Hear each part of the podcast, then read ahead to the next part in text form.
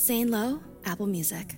What's up? You're listening to Hanuman here. This is the Zane Lowe podcast series. I am stepping in and opening the door on Zane's long form conversation with Lauren Daigle. He flew down to Nashville to sit down with Daigle, who really opened up about all things that went into making her self titled album her faith, her family, her friendship, her career, and uh, where it all ends up next. This is Zane's conversation with Lauren Daigle on the Zane Lowe interview series.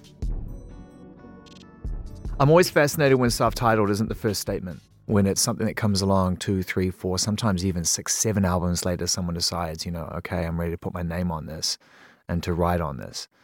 Um, what what prompted you? I mean, it's probably the most obvious question, but I'm still fascinated by it. Why did you decide to name the album after the name you were given? Okay, I love this question.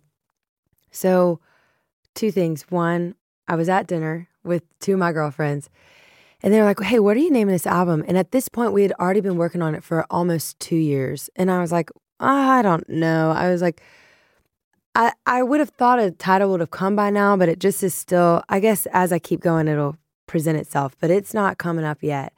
And they were like, well, we know why. And I said, why? They're like, because this is this needs to be a self-titled record. And I was like, what? Wow. They're like, yeah, girl, you, you have poured all of yourself out onto this and you've changed like we've watched this transformation take place in you during the course of making this record that the realest parts of yourself have made themselves known. Did you ask for a bit more detail? I mean, that would really spike my curiosity in terms of okay, my self awareness radar mm-hmm. Is not as tuned in as what you're observing. So, did they give you more, more sort of indication as to how they'd seen you change, like where the changes had occurred? Only because they were with me along the whole journey, I knew the parts that they were talking about.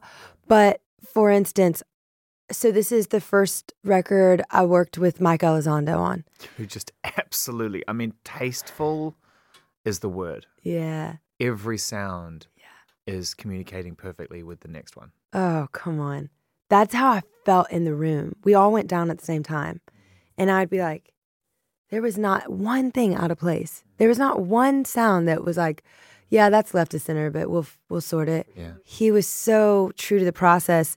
And so meeting him and working with him, it caused this voice to have to come out of me, this reality to come out of me where I was so new when I came into music.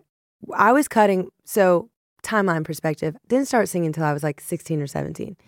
I would sing around the house and stuff, but I'd never really started singing. The first time I was in a band, like playing in public, was um, when I was like 18 or 19 in college. Did you feel like a late starter then? Did you feel like. oh, like. Yeah. Yeah. Totally. Because all my friends had bands when we were in high school, gigging around and stuff.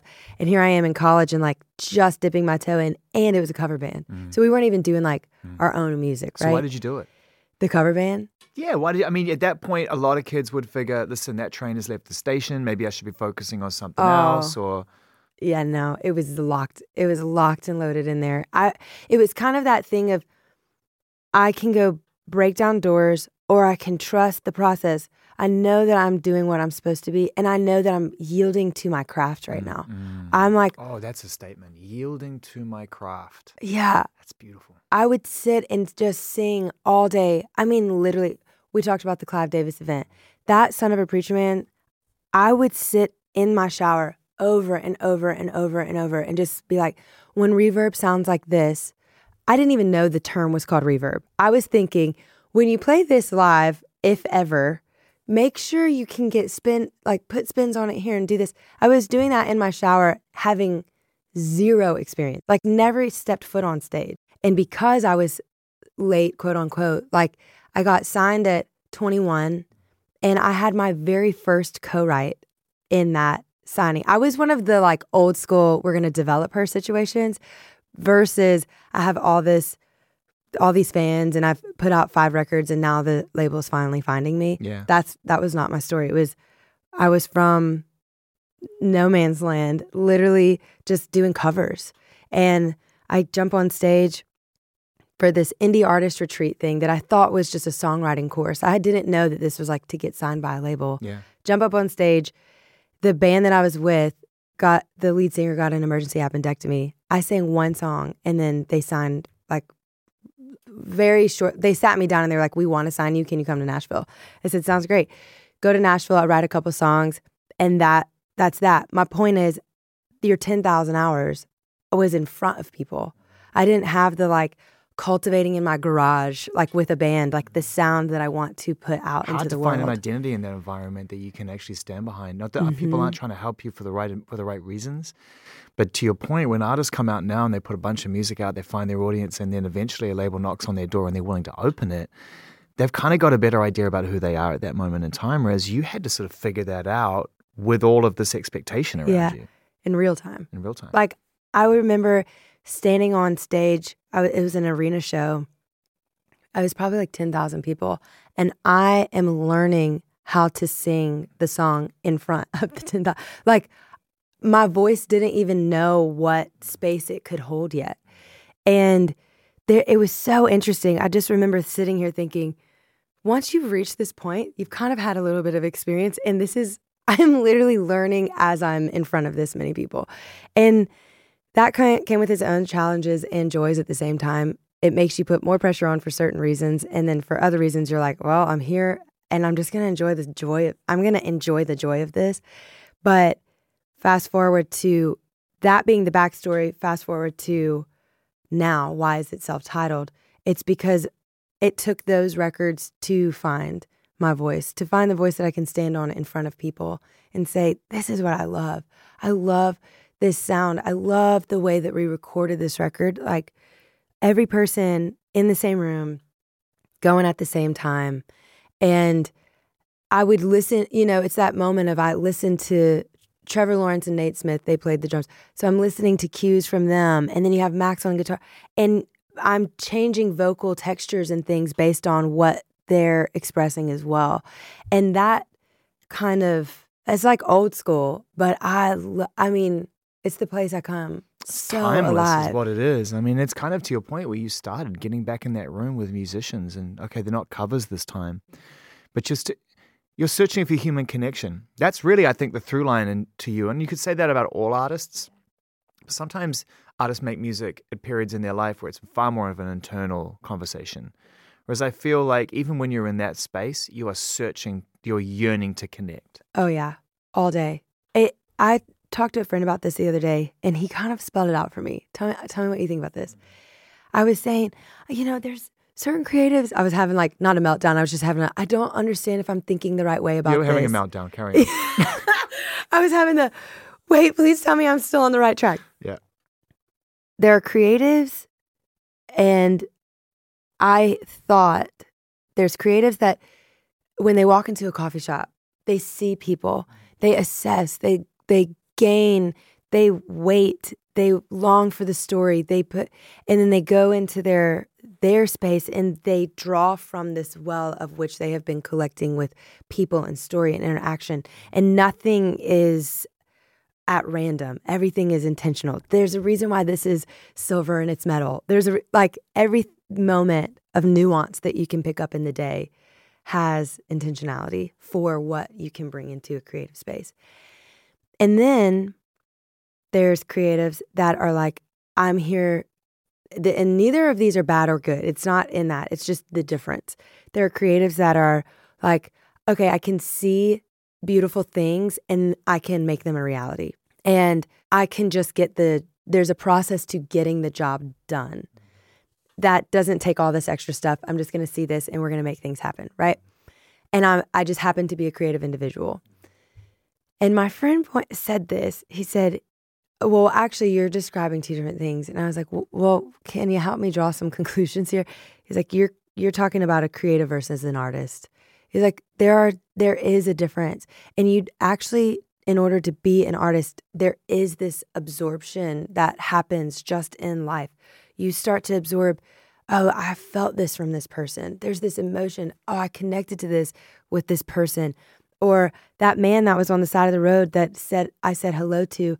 Wait, I need to go sit and talk to him for 20 minutes and like just hold his hand. Like he said that is actually part of the human connection that you're you're speaking of that is the thing that fuels your artistry and i think the closer i get in touch with that side of myself versus quieting it for, oh, we've got to do this thing, this thing, this thing, letting busyness take over, whatever.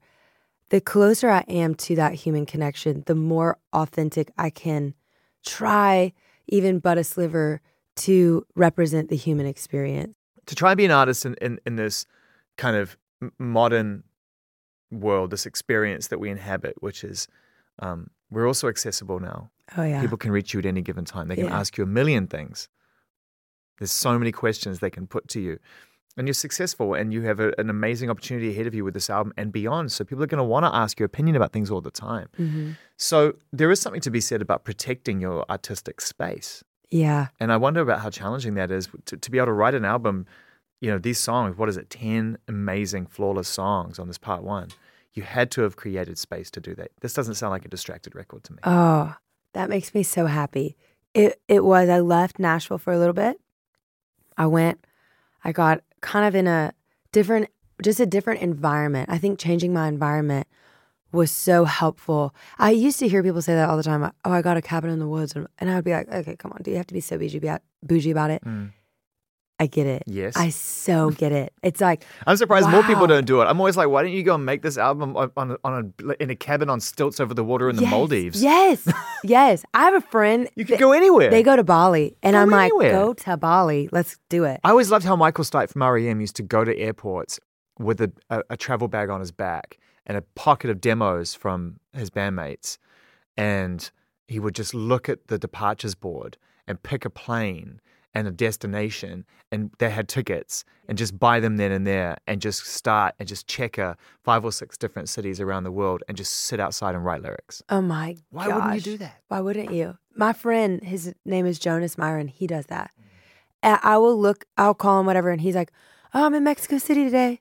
Oh, I'm in Versailles today. Oh, I'm, and I'm like, Jonas, how in the world? He's like, well, I would rather write ten songs a year, knowing all ten of those songs are going to be used, then write six hundred and only ten of them get used. Well, you also have to live a life to write about life. hmm You have to find a, an environment whereby you can understand what you're saying internally, but also apply it to, to what's going on outside Mhm. the window, Yeah. right? So It- how- that disconnect is obvious when you listen to certain yeah. things you're like oh they they've moved on from kind of how the rest of the world is living So, I Lauren, want what is the soulful beginning of this album for you? What is the natural start for you? We know that song number one, uh, at least according to my track listing, is Thank God I Do. But what is the sort of, where is the central heartbeat of this album for you? oh my gosh that's hard um i would say for the first 10 whoa that is so tough for the first 10 this is okay this has been the problem with figuring out I know what I think. sequence figuring out all okay what do you think I think I think I think it starts where it ends. I think these are the days to me is a really central part of this album. Yeah, I can see that because it takes on all of All of the it. sonic elements that are kind of expressed through the rest of the record individually. Yeah, and Ooh, it's a yeah. very generous mm, subject. It's the Yeah. idea of of putting something out into the world that reaches the most amount of people, right? These are the days like we're all experiencing them, all of us together. I love that song. That song was written. We ended up doing. I was in the studio. I was tracking with my. Or we were in the writing process. My manager calls and she's like, "Hey, where are you?" It was like eleven o'clock at night. I was at home. I said, "Well, I'm I'm at home." She said, "You're gonna be excited about what I'm gonna tell you."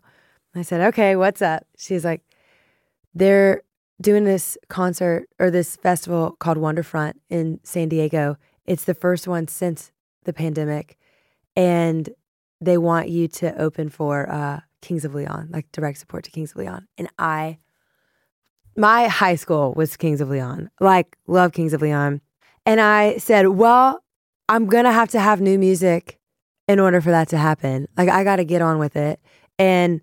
I'm going to write a song specifically for that show because it was the first call that we had gotten out of the pandemic. It was the first one that said, What it said to me is, You are free. We can do this again. Yeah. You're going to be on stage. We're going to be able to sing. Like, you're going to have the audience like the world is waking back up. and, And, there was so much anxiety attached to that to, to that fear of, of of performance going away. I, I mean, almost every artist I spoke to on and off the record touched on it at some point that the biggest fear they had was that the world would just not be able to create a safe space for you to perform Mhm. again. Yeah. Oh, yeah. That was the two years of, that was, thank God I do. Like the panic associated with, did I let this thing become bigger inside of me than, like that I can't handle these times? Like I can't handle this difficulty, this thing being, being on stage, being in front of people. I got so accustomed to that level of interaction where it's like you have 15,000 people in front of you.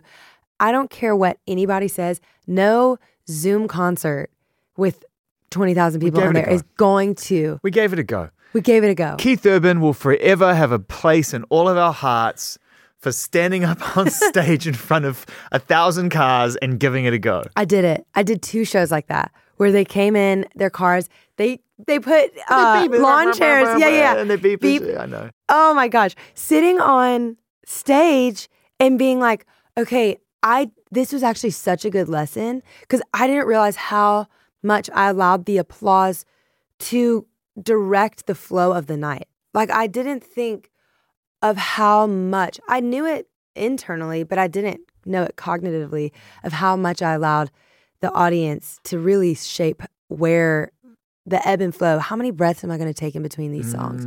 How many Mm. those kind of things. So whenever you finish the song and you're waiting for what you're used to as far as pacing is concerned, and there's no meter, It's all kinds of You're awkward. it's all kinds of awkward. I feel like I'm. I mean, if you actually break music. it down, it's almost every performer's worst nightmare. yeah, totally. That you're going to finish giving your heart and soul Yeah. to the people, and there's going to be no noise at all at the end of that experience. Yeah, you do actually hear the crickets when you're in a field of a thousand cars. Yeah, yeah, yeah.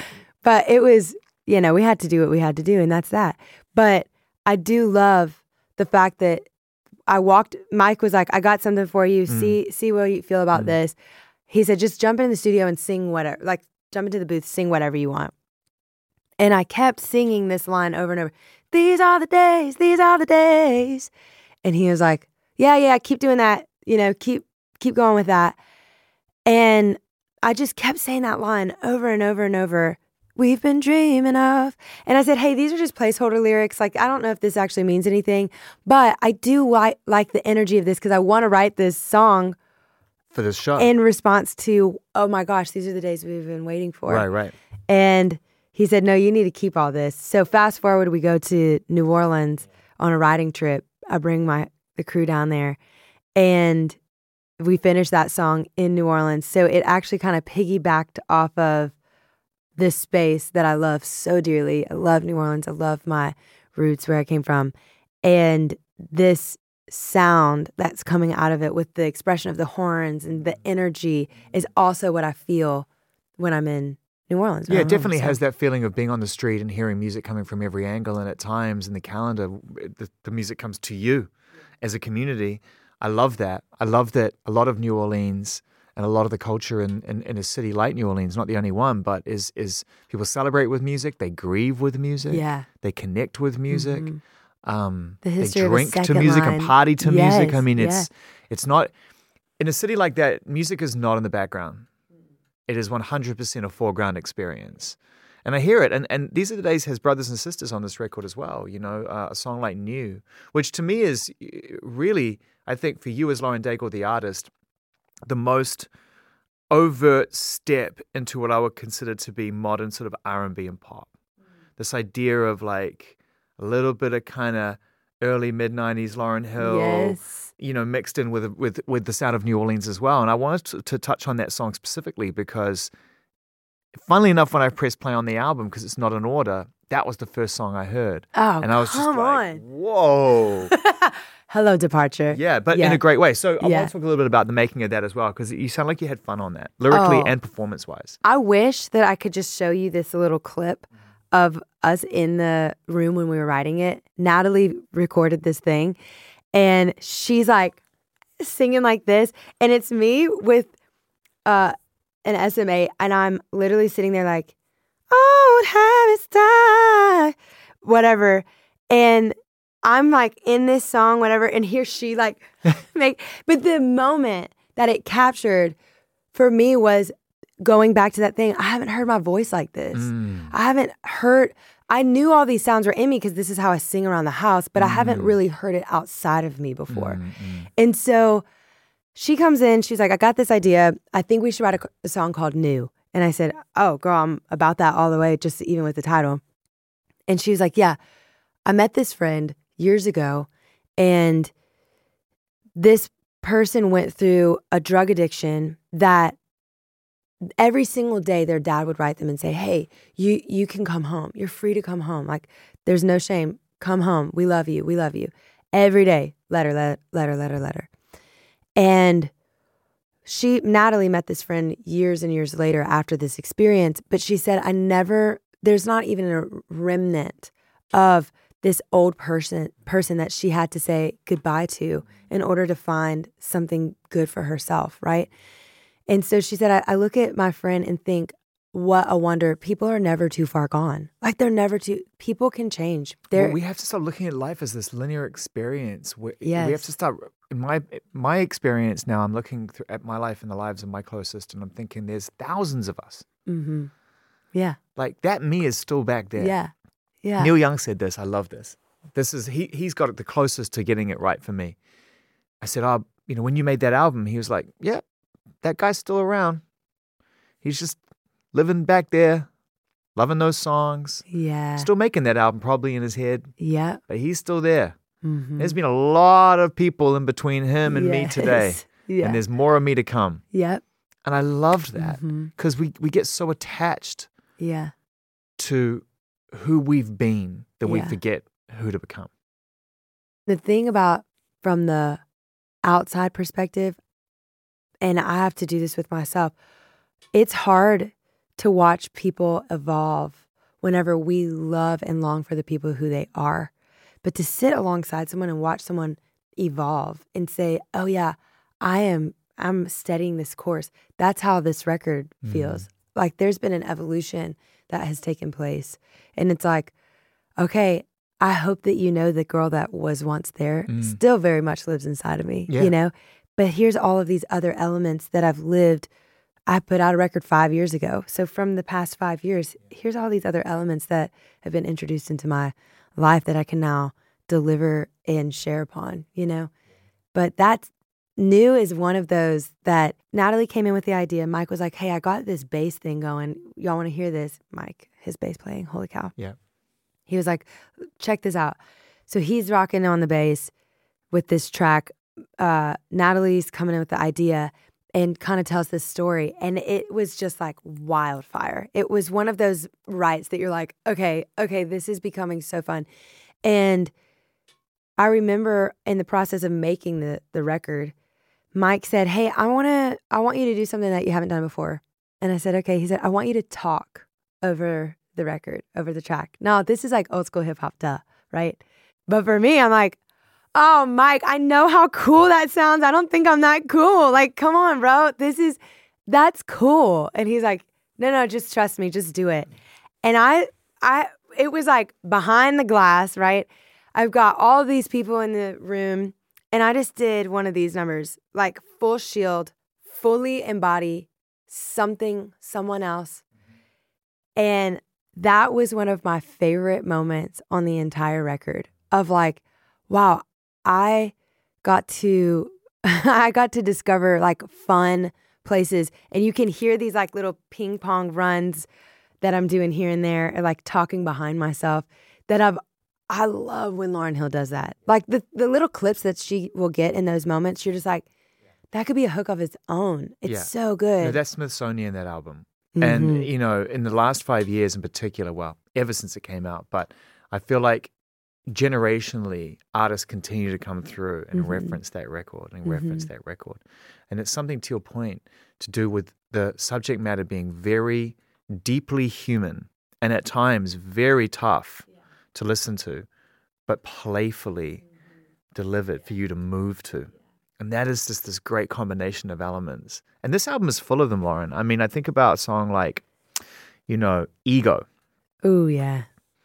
Now that's a tough song to listen to from a human point of view because we all have one. Mm-hmm. It's one of the one of the hardest things in the world is to live a life that's not in service to your ego. Yeah. Oh yeah.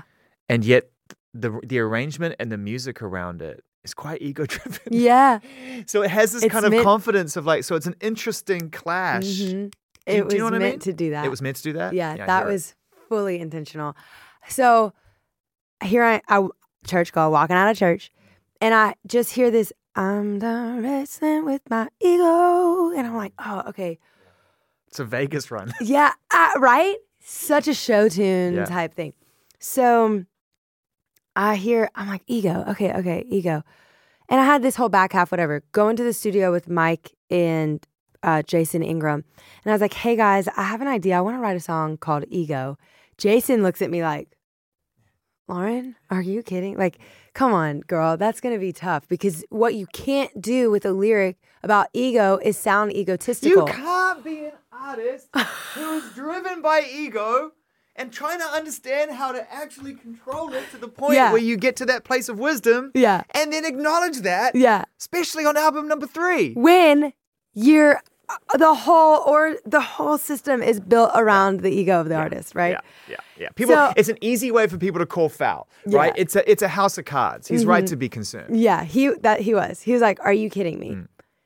But this is where I was like, "Yes," because and this is no I like hear me say no hate, no hate at all. Like I don't but I want to give other I want to give people another option to I got to have cars, I got to have women, I've got to have this. I got, like I just want there to be another option to see like you're still there is still something beautiful inside of you if that isn't your driving if the ego isn't your driving force. Mm.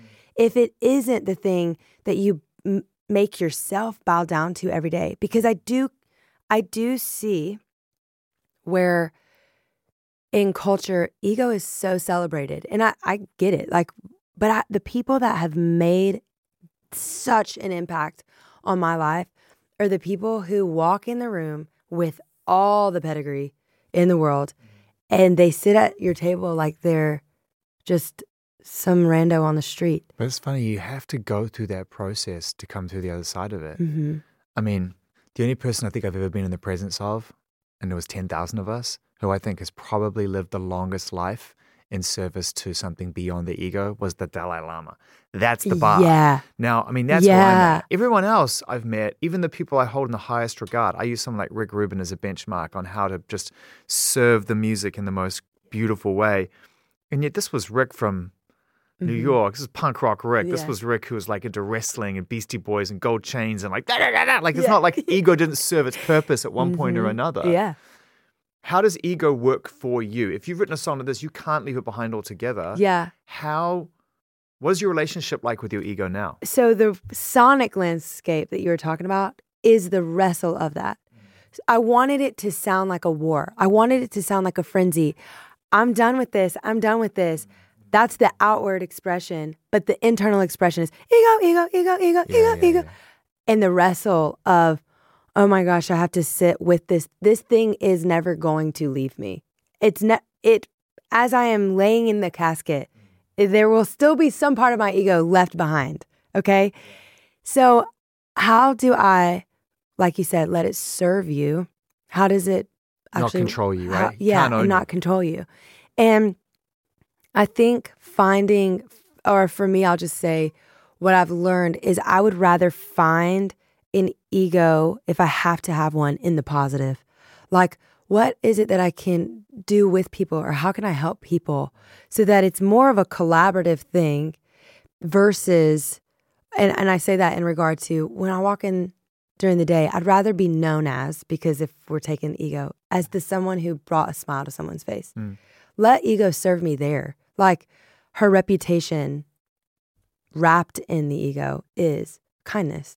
Don't believe them. Hmm. That song in particular, to me, says a lot about the album, which is that you are immersed in your faith. You do have faith in something beyond yourself. You do search for answers elsewhere. But it's not enough unless you actually believe it. Mm-hmm. A thousand percent. That time the time in which we wrote this one was right out of the chaos of 2020 where people were angry with each other and didn't have this resolve this I, I would see little glimpses of it. Like if i turned on instagram i would make sure okay i'm going to look at you know something that's life-giving as far as humanity can be kind to each other. Yeah. and i walked in to the studio and natalie was like hey girl. Hey girl. How she does? She was like i got this idea and i said okay yeah come on hit me with it. And when she sat at the piano and all she had i think at that point how you gonna? She was doing these numbers you know? And she would resolve with if you don't believe them. And i was like no no no no no no.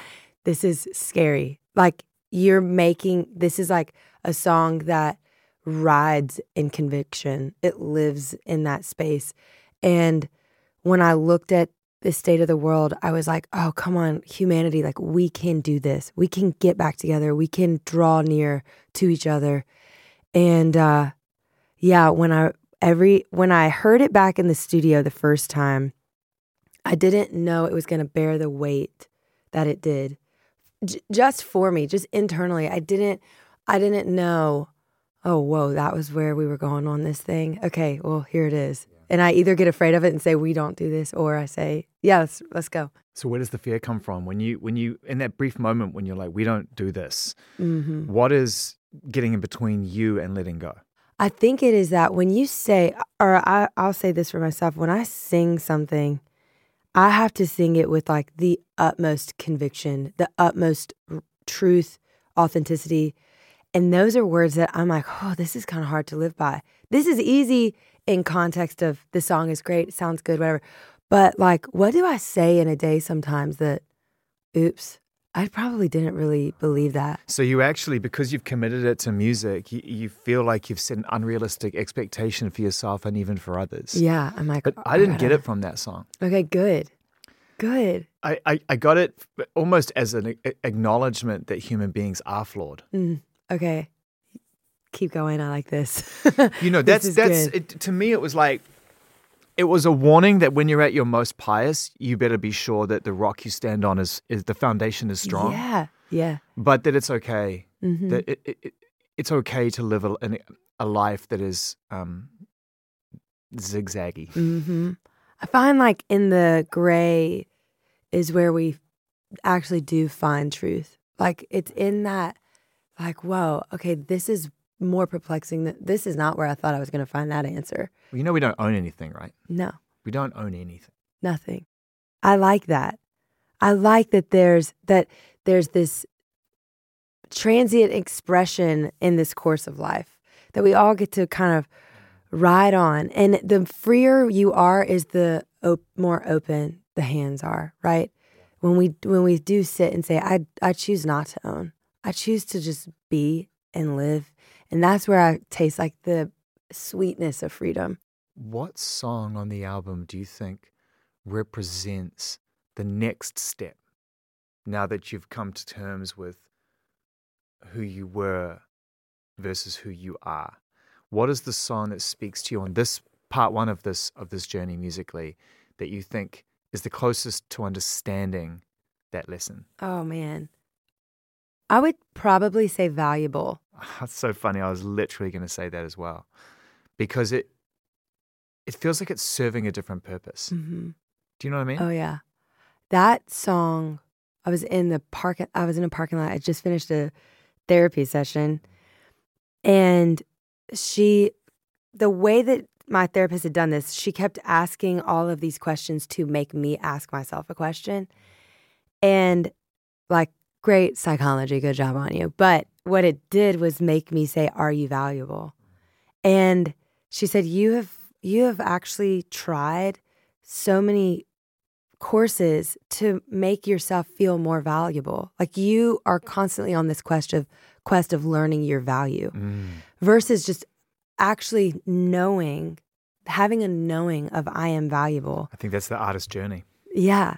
to some And- degree. And then put yourself in the vortex of the music industry Yeah. that sucker will chew you up and eat you Yeah. whole, Yeah. you know? Yeah.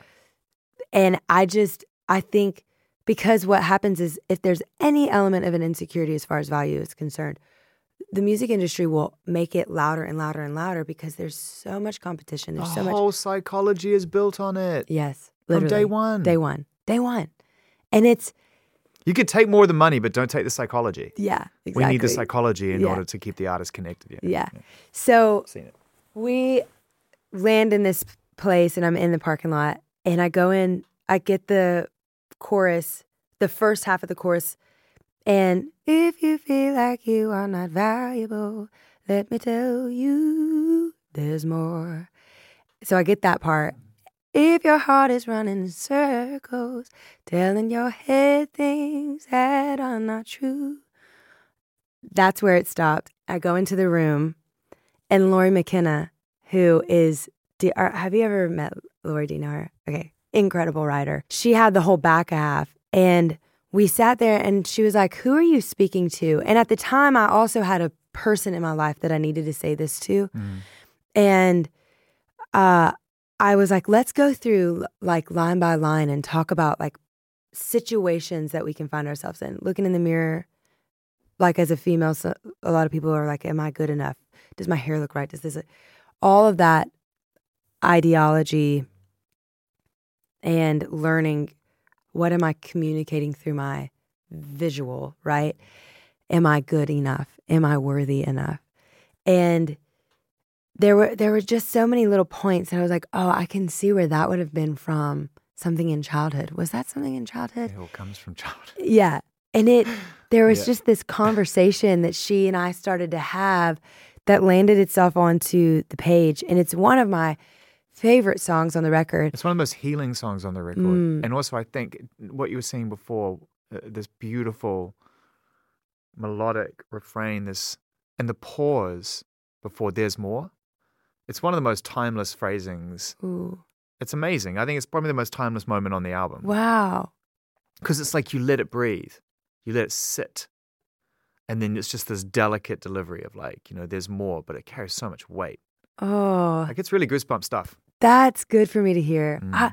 Cuz some of those things aren't intentional, they're just felt. And so That's when why it resonates. Yeah, yeah. I want to talk to you about the idea of therapy really quickly because I do a lot of therapy and I love it, and I'm I feel I always feel very grateful when I get a chance to do Mm. therapy because it really is a it's a it's a that's a luxurious resource Oh yeah. to tend to tend to yourself that way.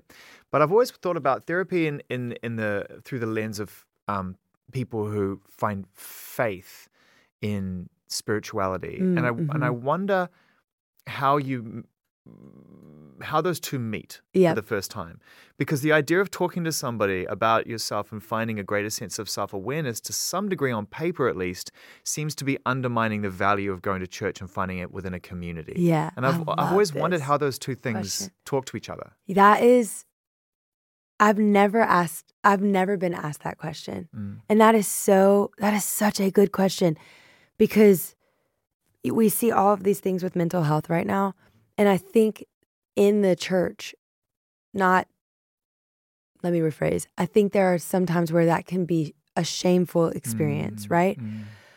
hard But to understand on mass eh? when it's Mhm. such an individual experience experience. and and the, and the point of being together in a church is to speak as a collective Mhm. union It's that is the I last night went to this uh service and I was just having a war and I told my friend I said, "Hey, I need can you encourage me? Like I need somebody to say the truth to me right now." And that to me is some of the greatest therapy built in faith right there. Those that's where it is like hand in hand married. Like can you tell me these are the things I'm wrestling. This is how I'm projecting that wrestle. And these are the areas in life in which it's catching up to me. Can you tell me what's true via the lens of faith? Love that. Super grateful. In the Bible, it talks about the Holy Spirit is the wonderful counselor. So you go to counseling, right? And then you see there, wait, is this a dichotomy? Like you have the wonderful counselor, but why are you asking for help? yeah if this isn't necessarily quite as talked about in our faith or the doctrine is of what we believe, but it talks about the gifts of the spirit, one of them is counseling. Mm. So there are people put on this planet to help with counsel, to say, "Hey, I don't I'm one of those I don't know what's going on right now. I can't I can't di- differentiate my head from my heart. Can you help the line get a little clearer? Like the communication isn't right." And there's people that are gifted with saying, "Yeah, let me let me help. Let me say what I've learned in school and all of this teaching. Let me also bring in and that to me feels like the full picture. I that's where I get the full picture, right? Where faith doesn't have to reject therapy. Like I think they actually can be hand in hand. I agree, and I, and I, I also I, I, I'm I'm not beholden to any one particular faith, but I find real joy in watching people experience it, and I Mhm. see a lot of beauty. In Oh yeah. in just the imagery and the detail and the history of each room you walk into and the calm and. I've definitely walked into churches when I've needed to and not known why, or not even known what the religion is. Yeah. It's yeah. just a church yeah. it could be I could think I'm walking into one particular religion and it's just a finite little detail that it's Mhm. something else. I don't Yeah, know. yeah. I'm searching Yeah. For some peace. hmm I love that quest. That quest, I I do that uh, on my leisure. Like I'll go, Mm. I'll pop into different places, and and there's always something to learn. There's Mm. always something something to gain, something that you can hold on to, right? In in these different expressions of faith, and I like I walked into um, this space the other day that I'd never been to before, and I didn't know that I was going to love it as much as I did. And I sat in there and I looked at my friend and I said, "I'm coming back here." Yeah. And they were like, "Okay," and I was like, "Yeah, much different than probably what you would have expected of me, but I, why would I not want to gain from this this environment, you know, and from these people and from the way they believe. Like this is new. Jon Batiste understands that, so I'm so happy to hear him on this record. And his song like Saint Ferdinand, which is is a, a good way for us to pause until next time, to me is such a beautiful example of all of that because, you know, the streets are full of characters Mhm. and the grit and grime is evident, but there's something deeper there that keeps getting you drawn back. And Oh, I, I just love the theme of that song. Yeah. The oh, the places you will go. Yeah. I got all this Dr. Seuss stuff, and I think about that. Oh, the places you will go. The places that you won't wander are the Mm. place that held something for you that you never got to partake in. Mm. I would never want to look at an environment or a place and say, "That's that's that's not me. That's not my thing." You know, I I love the streets that are full of color and life and realness. You know, and I find myself coming alive the most in those spaces. And for some people, that's not, they're like, I need things to be in order, and I need this to be this way, and whatever. I'm the opposite. I'm like the more unruly, the more I can like discover new things and it doesn't have to be kept in a bow, you know? So this song is one of the I just like one of the most precious songs to me because of how it came about. Natalie and I started writing this song. It was all about leaving a place behind that you once loved to bring yourself to something that where you belong now. That kind of idea. And it's the letting go of, for me, it was letting go of home in a way. Like, this is the home I love. And absorbing the new. Nashville is new. I'm, I've lived here 10 years, but I'm saying from the origin of who Yeah, I and you're a wanderer by, by trade. Yeah, I'm a little gypsy girl. So I, in this song, uh, she's like, let's just like write this cathartic experience. It doesn't need to be whatever. It can just be like something fun, a fun exercise that we do as a song. And I was like, okay, cool. Well, this will never make the record, so we'll just do it. this is a theme developing here. Worry, these are placeholder lyrics. Don't this will never make the record. Yeah, yeah, never make- You need failure to succeed. Is it that You need- ridiculous? you need the prospect of failure to reach your full potential. Yeah. It's totally normal. yeah. It's that, it's the, uh, I'm going to procrastinate because it's the closest edge to failure that I can You need to get know that it's going to be okay if you don't pull it off. That's how you pull it Mm-hmm. Pull it off. off. Exactly. Where's the parachute? Where's the freaking cord on that parachute? Yeah. Yeah, so the I love this because we wrote we wrote four versions. No, I'm kidding. We wrote three different versions, Mm. and at this the top, whenever I just wrote it with Natalie, it was just the two of us in there, and it was her acoustic guitar. We wrote it in two different settings. One was over Zoom, one was in person. And because I was kind of like, yeah, I'll say whatever I want because this isn't going to mean anything. Like, we don't have to worry about this ever landing on the record because she is, her melodies are such a good, like, folk driven Mm. sh- for some of the things that she does. It's like that storytelling essence that I absolutely treasure. And in the discovery of this new day and age that I was living in, being isolated at home, I found myself falling in love with storytelling in songwriting specifically. You know, who does it brilliantly is Julia Michaels. oh, My I days. got to write with her My and days. we didn't write. We just ended up hanging out the entire time. Yeah, it was three what? hours She's, she's writing the whole time. I love it. That's in her head, she's writing the whole time. Yes, she's She's brilliant. amazing. So we ended up uh, getting this kind of storytelling thing out.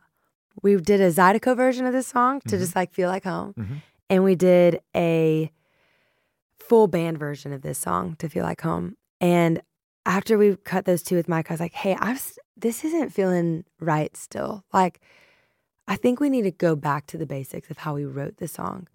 Can we just grab an acoustic guitar and just try it out?" And something came so alive. I've never going back to this is something new. I've never released a song with me in an acoustic guitar. Everything has always been a Rhodes Mm. or piano driven. Mhm. So learning the quality of sound in the, the way an acoustic guit- guitar could actually be used versus just like the strums. To Yeah. me, the piano and the keyboard, not every time, but often, is the sound of somebody in situ, in an environment, um, capturing a room, capturing a moment, something internal. The guitar to me is the sound of the wanderer, Yes. the traveler. yeah. It's just by the nature of it, it's momentum, it's movement. hmm It's like you. How many times we've seen videos and on film people walking with guitars? Yeah. It's the sound of taking the music outside of your environment. Yeah. That that frequency Mm. frequency can be muffled and wide Mm, and It's footsteps. yeah, it's footsteps. It's moments. Oh, I love that. I told I love that so much because we ended up getting Jon Batiste Mm. on the melodica Mm. and then Natalie Hemby on background vocals. and so it's like the two worlds of New Orleans and Nashville got to live in a home together. So That's what you do, Lauren. You be pre- you, you know what? You bring worlds together. love it. Self-titled album number one. I'm assuming we'll talk about album number two. I hope so. Same. I always enjoy seeing you. Yes. Thanks same. for taking the time. Thanks for having me in Nashville. I Thanks.